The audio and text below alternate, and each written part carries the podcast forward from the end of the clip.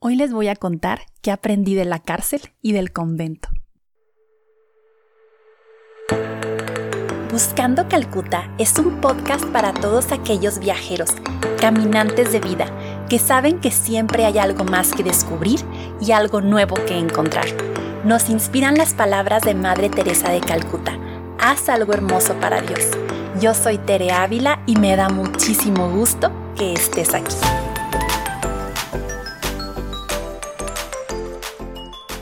Don Quijote de la Mancha le decía a Sancho, La libertad es uno de los más preciosos dones que a los humanos dieron los cielos.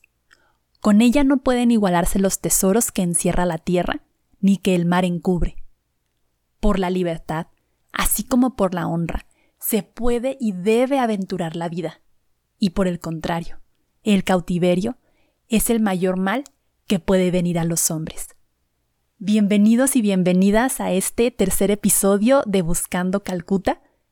Antes de que todos nos echemos a la desesperación porque Don Quijote dice que el cautiverio es el mayor mal que puede venir a los hombres, quédate para platicar conmigo lo que significa ser verdaderamente libres y que podamos entender cómo en medio de un aparente encierro podemos encontrar una auténtica libertad. Esta época en la que hemos estado aislados, encerrados, lo podemos definir de muchas maneras, pero el caso es que hemos cedido nuestra libertad a cambio de un bien común. Yo un poco pensaba en, eso, en estas últimas semanas de, de aislamiento, de cuarentena, como lo quieran llamar, y, y bueno, pues me, me llevó a, a, desmenuzar un poco muy rudamente, muy barbáricamente, muy sencillamente el concepto de libertad.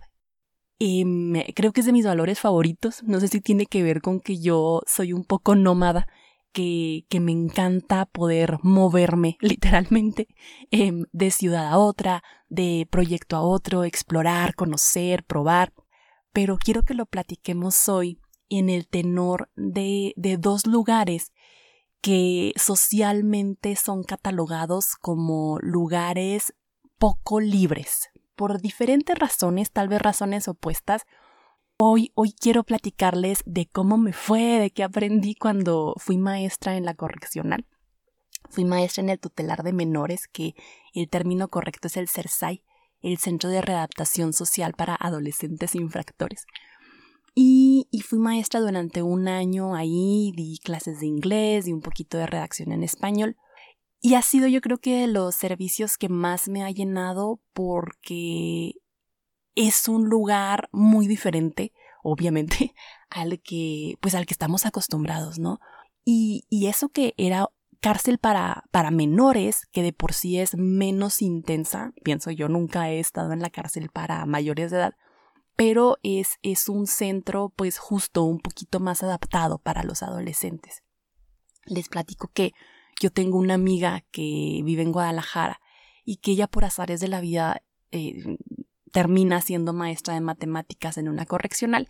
Y cuando me platica, pues ya saben, yo eh, me inspiro fácil y, y entonces le digo a mi amiga, ay, yo también quiero eso, yo también quiero ser maestra en, en un tutelar, en, un, en una, por así decirlo, una cárcel para menores.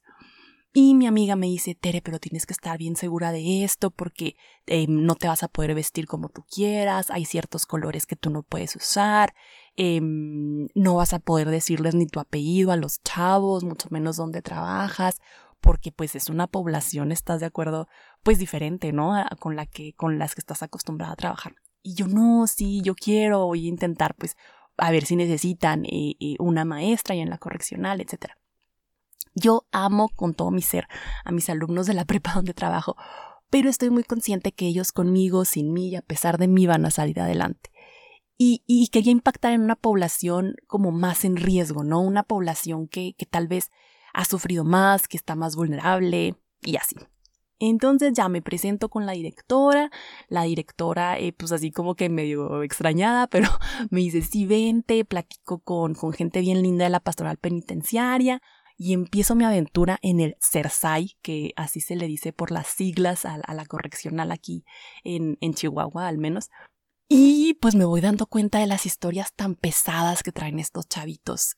Em, para mí, voy a hablar desde mi experiencia únicamente, yo pudiera decir que, que estos chavitos lo que tienen en común es que todos venían de contextos muy desfavorecidos, de hogares rotos, y, rotos me refiero de, de padres golpeadores, de em, hogares donde se manejaba el crimen organizado, que ellos lo vieron desde chiquitos, em, chicas que su mamá había estado presa, su abuela había estado presa y ahora ella estaba presa, em, lugares con mucha pobreza, muchos chavitos que venían de la sierra.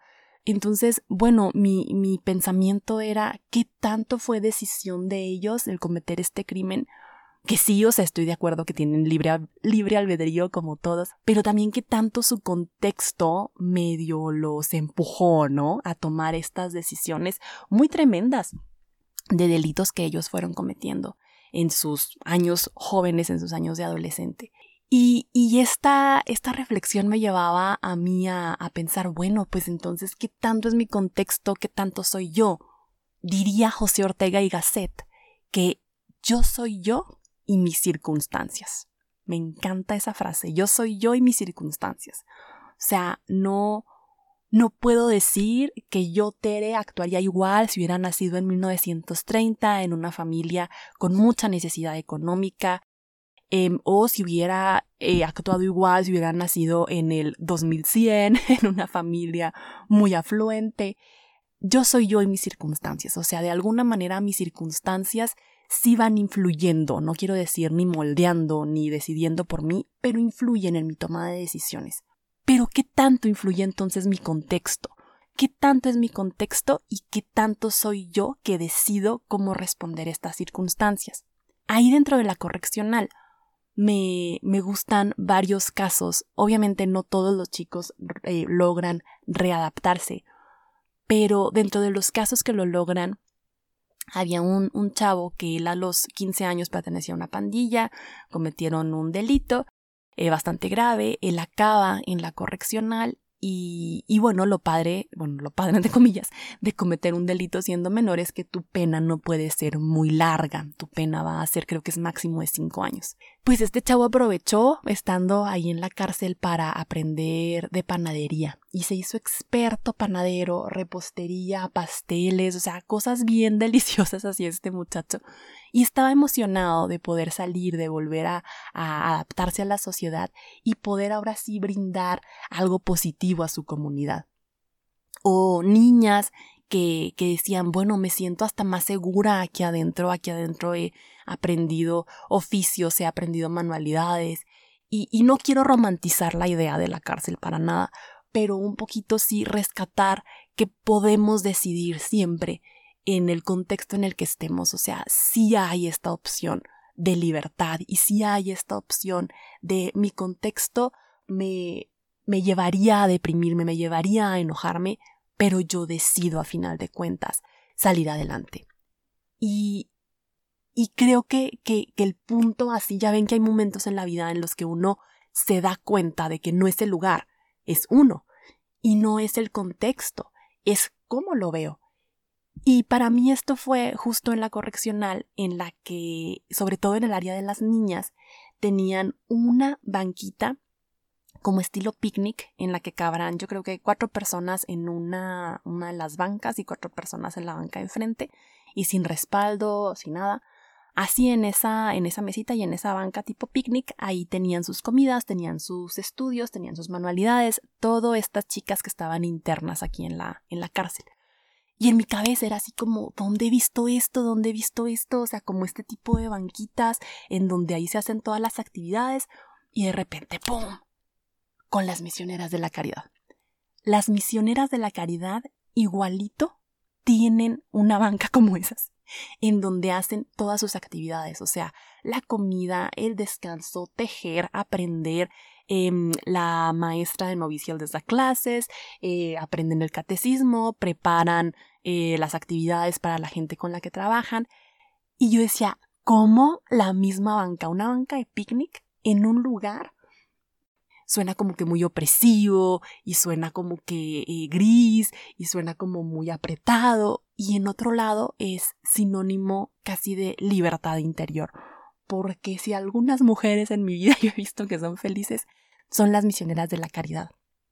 Y entonces yo decía ¿qué onda? el mismo objeto viéndolo de forma distinta cómo cómo da un sabor diferente cómo da un sabor de libertad o un sabor de opresión yo pensaba, es que las monjas hacen lo mismo que hacen estas chicas que están aquí internas. O sea, viven en un lugar muy, muy pequeño, casi no salen al exterior. Sí pueden salir, claro, pero más bien su vida se hace dentro de las paredes del convento. No es como que tengan los grandes lujos, así como estas chicas internas. Em, viven con lo básico, eh, tampoco las misioneras no deciden sus horarios, así como estas chicas tampoco deciden sus horarios. Em, yo, veía como muchas similitudes entre el convento y la cárcel. Y decía, ¿cómo el convento puede producir tanta risa, tanta paz, tanta esperanza? Porque lo ves, lo ves en los ojos de las chicas que, que están preparándose para ser monjas y las monjas profesas. Y decía, ¿y cómo el mismo concepto es usado socialmente desde hace años para castigar. Y bueno, pues decía es que a fin de cuentas no es mi circunstancia, es cómo decido actuar ante esa circunstancia. Y pues les quiero compartir tres claves que en esta reflexión yo fui encontrando de lo que es la, la libertad, lo que es la auténtica libertad. Sin más preámbulos se los digo y voy a ir desmenuzando cada uno. Primero, la libertad no tiene que ver con el exterior, tiene que ver con el interior, es una tarea de adentro. Segundo, la libertad es un don, es un regalo. Si creemos en un, en un Dios, creemos en un poder superior que nos ama, que nos llama, que nos elige, creemos también que nos, nos crea con libertad, nos crea con la posibilidad de decidir auténticamente, no de mentiritas, no como si fuera un teatro, no como si estoy esperando que eh, elijas lo que yo quiero, no, o sea, una auténtica, verdadera libertad.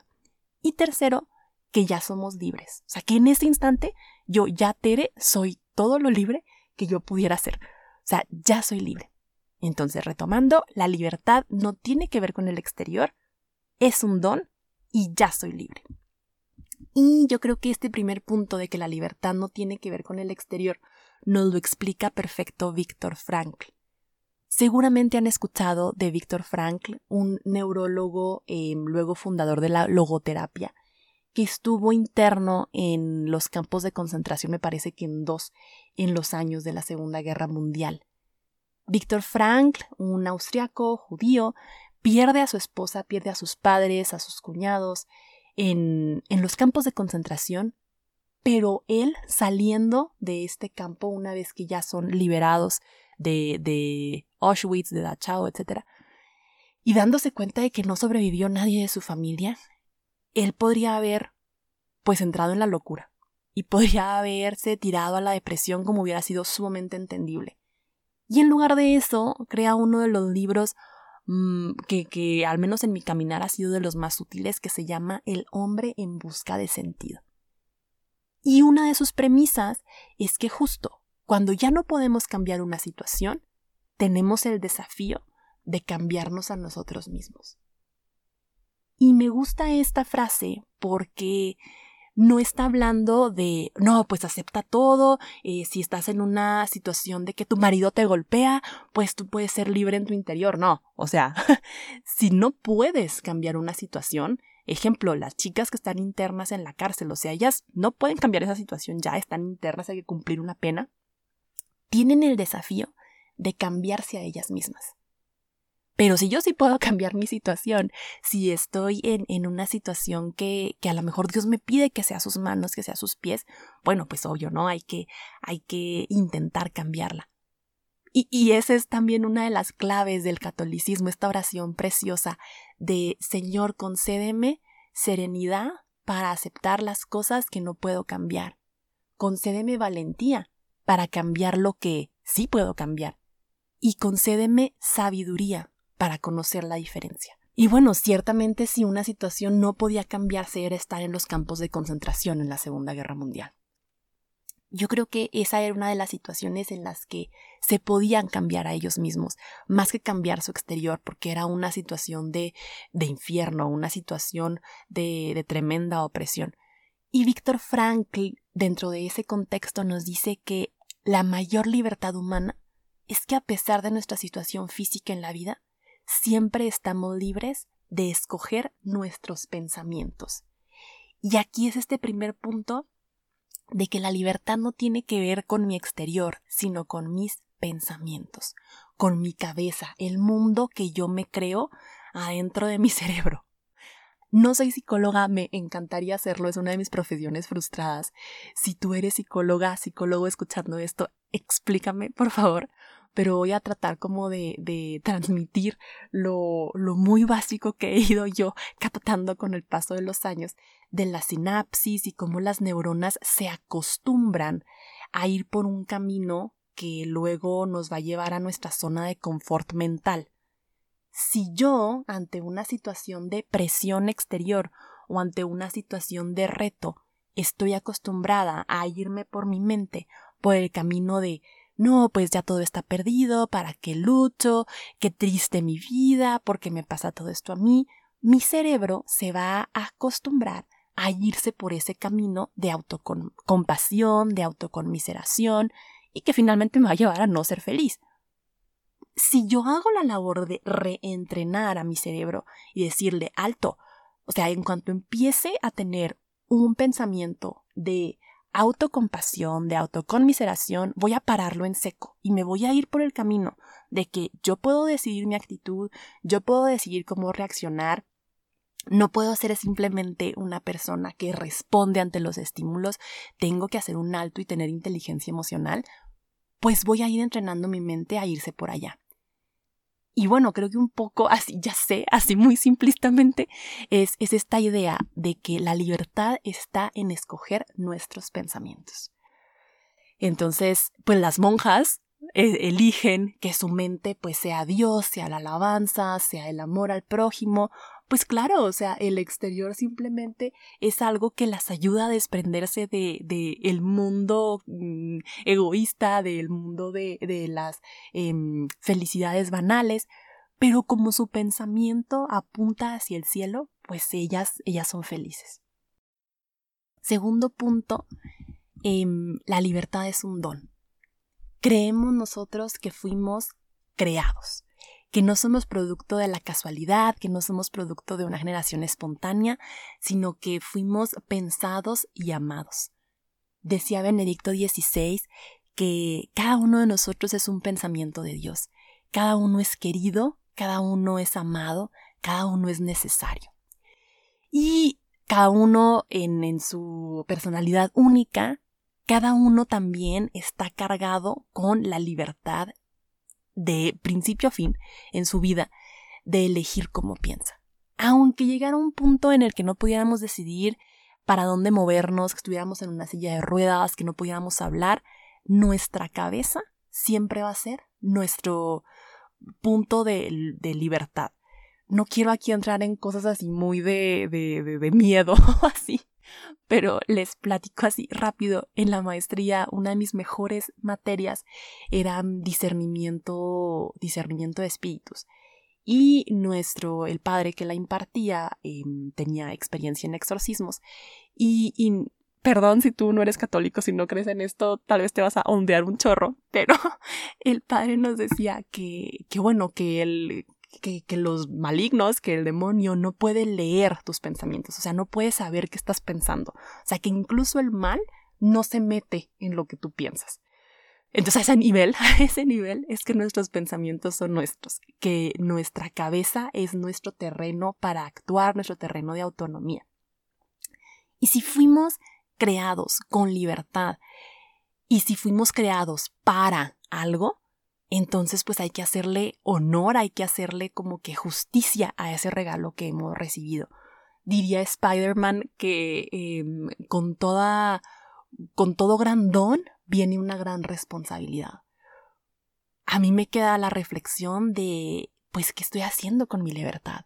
¿Qué estoy haciendo con esta posibilidad de elegir mis pensamientos, de elegir crear o elegir destruir, de elegir la alegría o elegir la tristeza? Aquí quiero hacer un, un pequeño paréntesis, igual reitero, no soy psicóloga, Sé que hay situaciones en las que tu misma mente, neurológicamente, químicamente, si hay una enfermedad mental, pues no, no es tan fácil hacer este trabajo de voy a liberar mis pensamientos y voy a elegir la felicidad a pesar de mi contexto. Yo sé que no es fácil para, para todos. Quiero, quiero hacer esto como muy preciso también, em, que, que tal vez en la, en lo típico, en la regularidad de, de la mente, en una mente típica, pasa esta, pasa esto de poder reentrenarse, de poder elegir, pero sé que no, a lo mejor no es una opción para todos, pero lo que sí es opción es buscar ayuda. Y lo que sí es opción es decidir, elegir, salir de eso. Y, bueno, si no puedo sola, pues voy con el que sabe y, y, y mi libertad también es eso. Mi libertad es decir, no voy a dejarme morir, no voy a dejarme caer, voy a buscar quién, quién le sabe a estas ondas, ¿no? Y bueno, en este tenor de que la libertad es un don, de que la libertad es un regalo, dice el catecismo de la Iglesia en el punto 1730, un montón de puntos en el catecismo, que Dios ha creado al ser humano racional, confiriéndole la dignidad de una persona dotada de iniciativa y del dominio de sus actos. La libertad es un regalo. Y, y los regalos no los dejamos ahí arrumbados, los regalos los usamos me lleva a mí esto a cuestionarme, híjole, yo cuántas veces no he sido libre porque lo decidí, porque preferí ser esclava de la tristeza, de pobre de mí, les digo, la autocompasión, cuando yo descubrí ese término para mí fue como, híjole, sí, o sea, este, incluso no me encanta esta, este término de víctima, pero, pero un poco para explicar, este, lo que, lo que me impedía a mí ser libre es como esta idea de, no, pues pobre de mí, o sea, es que ya que puedo hacer yo, es culpa de la otra, es culpa del otro, cuando siempre, siempre, siempre yo decido cómo actúo y cómo respondo. En secundaria seguramente te explicaban esto de, de las respuestas y las emociones con la Coca-Cola y el agua agitas a las dos, o sea, la circunstancia de las dos es la misma, están agitadas. El agua la, la mueves, la puedes tirar, la puedes patear, la avientas, igual a Coca-Cola. La pateas, la mueves, la agitas y cuando abres el agua, el agua está tranquila, está en paz, no te va a explotar en la cara. Abres la Coca-Cola y la Coca-Cola, por todo el movimiento, por todo que se agitó, debe explotar, ¿no? Entonces un poco nosotros, un poco nosotros de ya se nos concedió la libertad, pues bueno, vamos a aprovecharla en el buen sentido.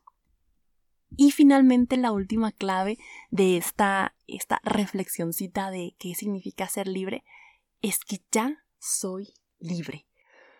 Mi misma libertad radica en la conciencia de que soy libre, en la conciencia. Así como en el episodio pasado Creo que el darnos cuenta es clave. Darnos cuenta. Reconocer que ya está en mis manos el poder de decidir y, que mi vida se va a transformar en la medida de, que yo me haga más plenamente consciente de eso. Em, no sé si les he platicado, creo que no. Eh, lo escribí hace unos días que en mis años de adolescencia y juventud yo fui la más fan de Harry Potter, o sea, de ir a las premieres al paso, o sea, no aquí a Chihuahua de que yo de regalo de cumpleaños le pedí a mis papás, llévenme por favor al paso, al cine, a ver la premier de Harry Potter, porque allá se estrenaba, no me acuerdo, un mes antes que en México, de ir por los libros, a, igual a, Barnes Noble, o sea, yo era la más fan de verdad. Y dentro de, eh, dentro de Harry Potter hay muchas enseñanzas pero que tiene que ver con la libertad. Me gusta esta parte cuando Harry Potter llega a la escuela de magos que se llama Hogwarts. Y en Hogwarts, pues así como en La Bella y la Bestia y en todos estos universos mágicos, hay objetos que hablan, obvio, ¿no? Entonces, Harry Potter y sus compañeros tienen que ser sorteados, tienen que ser puestos en diferentes casas, como en fraternidades dentro de esta escuela de magia. Y para decidir en qué casa va cada uno, el sombrero seleccionador se les pone en su cabeza y el sombrero ve sus pensamientos, el sombrero ve su interior y luego ya decide en qué casa están. Entonces, Harry Potter em, estaba preocupado porque él apenas estaba descubriendo todo este mundo de la magia y sabía apenas que sus papás habían sido asesinados por este malvado Voldemort y que Voldemort había pertenecido a la casa de Slytherin. Entonces Harry Potter acababa de descubrir esto y él estaba muy consciente de que no quería ser puesto en esta casa que se llama Slytherin, que para acabar pronto era la casa como de los malos, ¿no? Entonces ya pues va Harry Potter a su turno, le ponen el sombrero y él está pensando de que no en Slytherin, no en Slytherin. Y el sombrero lo quiere poner en Slytherin porque le ve las habilidades de astucia, de perseverancia, habilidades como muy que iban con esta casa de Slytherin. Pero el mismo sombrero le dice a Harry Potter, ¿seguro que no quieres estar ahí? ¿Que no quieres ir a esta casa de Slytherin? Y Harry Potter, sí, estoy seguro, no quiero ir ahí. Y el sombrero le dice, perfecto, o sea, pues tu decisión es importante, vas a ir a Gryffindor, allá con Ron y Hermione y todo esto que ya sabemos. Entonces, este, a mí me ayudaba mucho esta historiecita porque era como que no van a moldear mi vida lo que otros decidan por mí. O sea, mi pensamiento y lo que yo quiero y lo que yo decido importa. Así como Harry Potter en su mente no quería estar en Slytherin, bueno, si yo no quiero estar en una Slytherin propia, pues yo lo puedo decidir. O sea, yo mismo puedo decidir, no quiero ir por este camino de autoconmiseración, por este camino de, eh, de, tristeza, por este camino de ira, por este camino de querer controlar todo, por este camino de perfeccionismo extremo. No sé, o sea, yo le puedo decir a mi mente, oye, no, no quiero ir por ese camino y a lo mejor me va a costar porque ya me acostumbré a irme por, por, por ese lado, pero tengo la opción de dar la vuelta y de, con mi libertad, tomar una opción mejor para mi vida. Pues no es que estemos ni en la cárcel ni en el convento, más bien es que nuestra cabeza se puede convertir o en cárcel o en convento. Yo decido porque porque mi decisión vale y mis pensamientos valen y nadie va a decidir por mí. Yo soy la que va a decidir si mi cabeza es la opresión de la cárcel o la espiritualidad y la santidad del convento. Muchas gracias por llegar hasta aquí, gracias por quedarse y nos vemos la siguiente semana.